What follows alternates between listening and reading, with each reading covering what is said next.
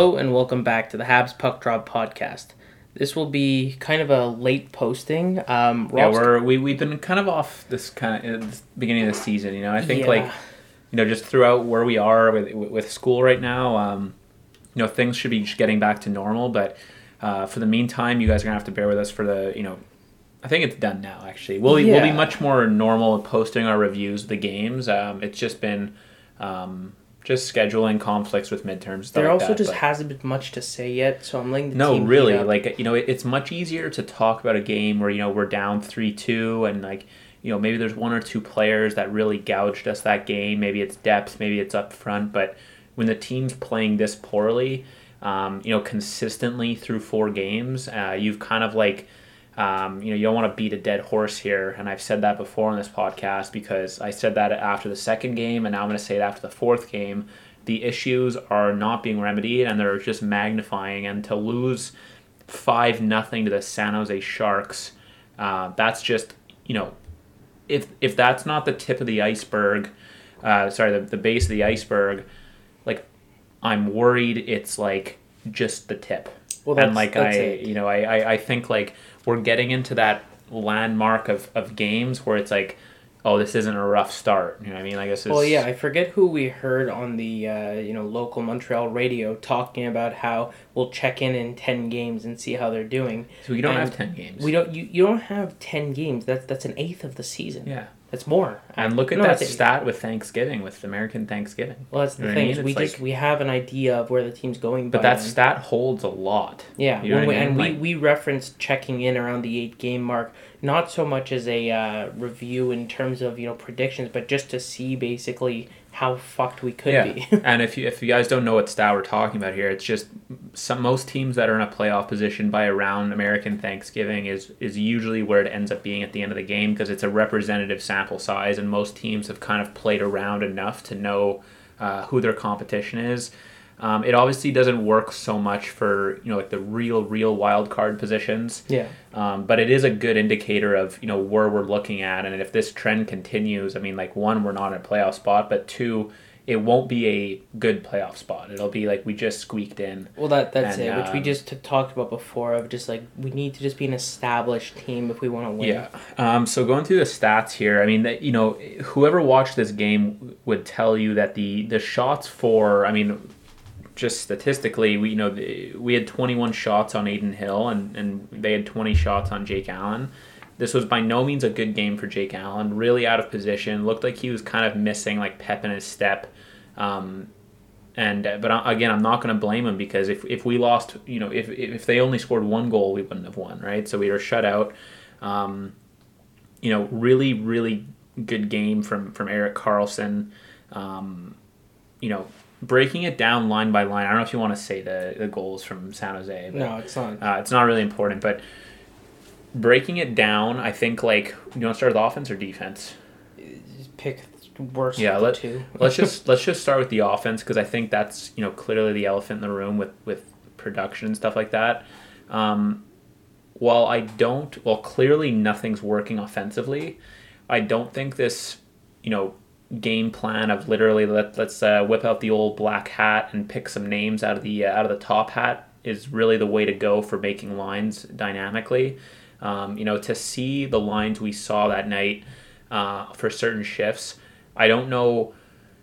You know, sometimes there's chemistry that fans aren't aware of, but there's some things that even if like Mathieu Perreault has chemistry with Cole Caufield, like that's not going to lead to anything. They can be great buddies on the on, on the plane or in the hotel room, but there's a clear potential and skill difference that's not going to meld. Well, yeah, I'll just I'll jump in there on this for one second. This isn't just to the Montreal Canadiens, but it kind of speaks to hockey as a whole. We've kind of discussed um, developing young players, right? And one thing we've mentioned before is there are certain players who should be developed at the NHL and certain players at the AHL, and typically what that is come down to play style. So very briefly, just to cover we we talked about last year, someone like Ryan Poehling ended up really like succeeding with development in the AHL because he's a, he's a strong kind of athletic player. He's not a skill guy.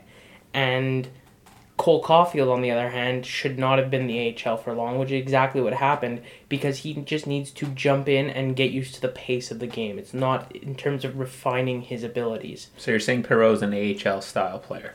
So a little bit, not so much that he's an AHL style player, but the same thing I think happens on a micro level in terms of four lines. You do not develop a Cole Caufield on the fourth line you don't develop a uh, a guy like Suzuki on the fourth line. Like there are certain levels to it. So for me, the big thing is that you can't have a guy like Perreault up with Caufield and Suzuki simply for the fact, like you said, that one he brings, let's say, an element of physicality, which he he doesn't. But it, if that was their argument, for example, there's a veteran grit to him. The point is, you need to have these guys playing where they should be playing, regardless of the situation of the team. Yeah. So Nick Suzuki he's a playmaking two way center. The idea is like you develop him as a playmaking two way center. You don't all of a sudden turn him into a goal scoring winger. Yeah. In the same light with Romanov, for example, he's a physical two way defenseman. You do not turn him into a power play quarterback. Yeah, a, a problem there too that I think we're kind of hovering over is that that issue there is twofold. One, those two will never succeed together, but you know, addition to that, we can have Perreault playing a top six position just with the matchups. Yes. Okay, and that's against San Jose. Now imagine a Boston or a Tampa or a Colorado or a Toronto. Yeah. We can't afford him to be up, and we can't afford Caufield to play the physical game of a bottom six guy. So there's no world these two will ever play together or should play together, but we found a way. Yeah. Going further into that, I don't know what is going on with like you know, our identity as a team, but more than that, just our bursty offense that's just evaporated. Like, Yeah. you know, it was it was almost like a it was kind of like our axe, but it was also our kryptonite last year, where we had this very very bursty offense that, you know, if we came up against a team that had kind of like a a brick wall defense, sort of like the defensive core we have. So like something like Calgary, we saw it a lot last year. That would really, really be the kryptonite to our burst offense because they would just hold us at the blue line Yeah. But it worked. Like we got goals through, and we managed to find Well, we ways to, to dump and chase. Yeah, exactly. But this year, it's like we're we're a burst team, but we're not playing a burst offense, and like What you I- just get the worst of both worlds. What I think happened is last year we had almost like identity lines. So we had a line that was a defensive shutdown line. We had a line that was a youth and scoring line. We had, and all of a sudden with these line changes, you can see that like we're not doing that. We have like balanced lines all of a sudden again, and it doesn't really work for our play style. Hmm. If you can put out a shutdown line and basically tell Suzuki, Caufield, and Toffoli when you get out there, just offense, offense, Yeah. offense. That's kind of how that works because it doesn't work. yeah, look if- at the Danault Lehkonen. Well, that's exactly what I'm, I'm referring to in the same sense of like you can't have the same kind of memo for Suzuki and Caufield than you do for Evans and uh. Mm-hmm. The idea is like they should be going out there with a purpose, not just a general yeah, it go should be play hockey. cutter. It's you know? lazy. It's lazy It's, coaching. it's lazy and it's also I think um, they're they're kind of falling into that we need to kind of uh, make everyone's dollars per minute on the ice more feasible Yeah. because we talked about this you know over the preseason we signed a lot of wingers to money that while it's, it's understandable now all of a sudden when Brendan Gallagher is in your bottom six that's a six point five million dollar player in your bottom six yeah. all of a sudden he's going to be on the first line Yeah. Now look, I'm not going to harp on too many players because literally no one played well. The only silver lining or bright light that I saw last game was Mike Hoffman. Honest to God, like I know it was his first game playing regular season or just in general of us watching, and like I, I, I saw him every time he was on the ice, and I don't think that would have changed if he had played the the other the other four games, just because uh, other three games, because when he was on the ice, he was shooting. I think he had four or five shots, so that's like you know a significant proportion of our team's total shots. I think we had 21 shots. He had four or five, um, and they were good shots, high danger chances. But the remainder of, of our forward core was like Cole Caufield. I think had one or two shots, and they were bad. Um, not singling out Drouin because because he's had a good start to the season, but you know really not a good game for Jonathan Drouin, particularly defensively and and giving up really bad turnovers. A lot of that like lazy stuff that we kind of saw a lot in the last few years of like why would you do that? Why aren't you hustling back? Yeah. Um, you know, kind of like IQ stuff of like it's annoying because he's a high IQ player. Like, why are you doing that? That's a low IQ thing to do. And then even depth wise, it's like we have a Perreault line that's just supposed to, you know, essentially mock um, or mirror like our Perry line last year in terms of like just, you know, high forecheck, keep it in their zone. Yeah, like a cycle game that they can kind we of We have a line that's that, that with with our, that line with that style that's not hitting anyone. Like No. there's no hitting. Like it's like I don't know what's going on there. And then you have Erik Karlsson literally skate through the entire team like four times. Yeah. And like no one's hitting him. I'm like hit the guy. He's Oh, yeah. five eleven. and brutally injured Now all the like time. we're in, I think we're also in that limbo because we have a fifty percent uh, penalty kill Yeah. where. It's clear that some players feel like they have a leash on them because they don't want to be the guy that takes the penalty. Clearly, it's not Ben Chiarot. Okay, but I could tell like David Savard big time held back so many hits for fear of roughing penalties because if I recall properly, there was at least three roughing penalties called uh, we, a weirdly physical game like after the whistle against San Jose. Um, so I, he was definitely held back. Um, Romanov had another absolutely terrible game, like just brutal. Um, the only shining light defensively was really Kulak and Petry. Like they were both okay that game. Um, you know, and then goaltending. I mean, I don't want to you know harp on Allen too much, but uh, you know, 800 really not good goals on him. Like they San Jose really didn't deserve those those goals.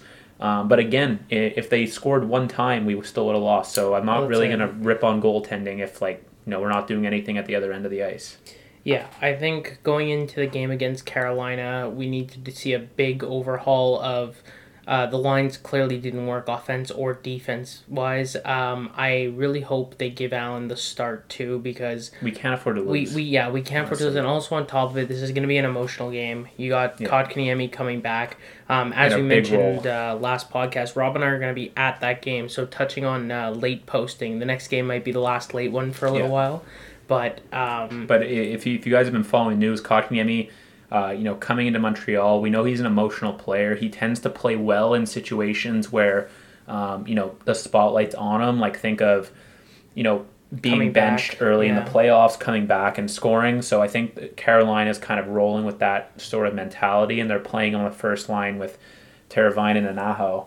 So that's going to be you know really interesting to see. We're going to see a lot of Jesperi Kotkaniemi tonight, and hopefully what that does is it lights a fire, particularly under Suzuki and Caufield, uh, Romanov too, uh, to just get something offensively going, and for Romanov to really lock it down defensively because I'm I'm really sick of a two way defenseman who was, you know, not theoretically but practically very little offensive upside. Yeah. Uh, who makes bad defensive decisions? It's like, well, what two like what Yeah, Like, you in think what ways are you being a two-way? general, yeah, exactly, like- two way in the sense that he's not good at it's, either. it's like it's like the Victor Mete thing. It's like yeah, he's an offensive defenseman that puts up no points. It's like what's yeah, the point? it's like you want to be a two way defenseman in that you're useful on both ends of the ice, not useless. yeah, exactly. Yeah. So So we'll see. I honestly think you know just by the Allen has to be starting, I and mean, just just by the like chances of how bad the season has started, we have to win tonight. I, Yeah, I have a a feel, and we're gonna be there, so they know. Okay. so Um, we're we're Allen's just gonna go for it. Allen's confirmed. So yeah. I mean, again, we're we're gonna do our best to bring some mojo to the Bell Center, but uh, they gotta bring it too. yeah, they they really gotta you know bring something tonight because um, you know as it stands, um, we're not shooting very much. Okay, uh, Carolina right now is averaging thirty seven shots per game. Wow. Okay, and to make you want to throw up, that's seventh in the NHL. Oh my God, what are we shooting? Twenty. We're shooting twenty nine, Okay. and that's tied for twenty four. Jesus. Um, our power play percentage is still zero. Yeah, we need Okay. to score some. So that's worse goals. than the league.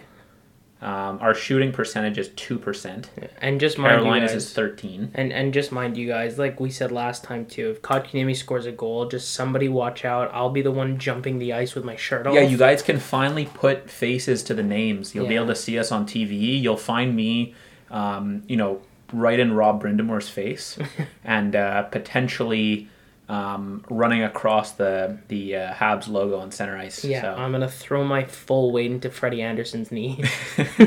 but anyway, we should get towards the game actually. So uh, he's got a little off of the five nothing loss, but there there was nothing to Nothing say. to say, so honestly. um, hopefully we have more to say on the next one, but we will catch you guys after the Carolina game. Thank you for listening to the Habs Puck Drop podcast. You can email us your thoughts, questions, and suggestions through our email at habspuckdrop at gmail.com or direct message us on Instagram at habspuckdrop. We'll see you next time.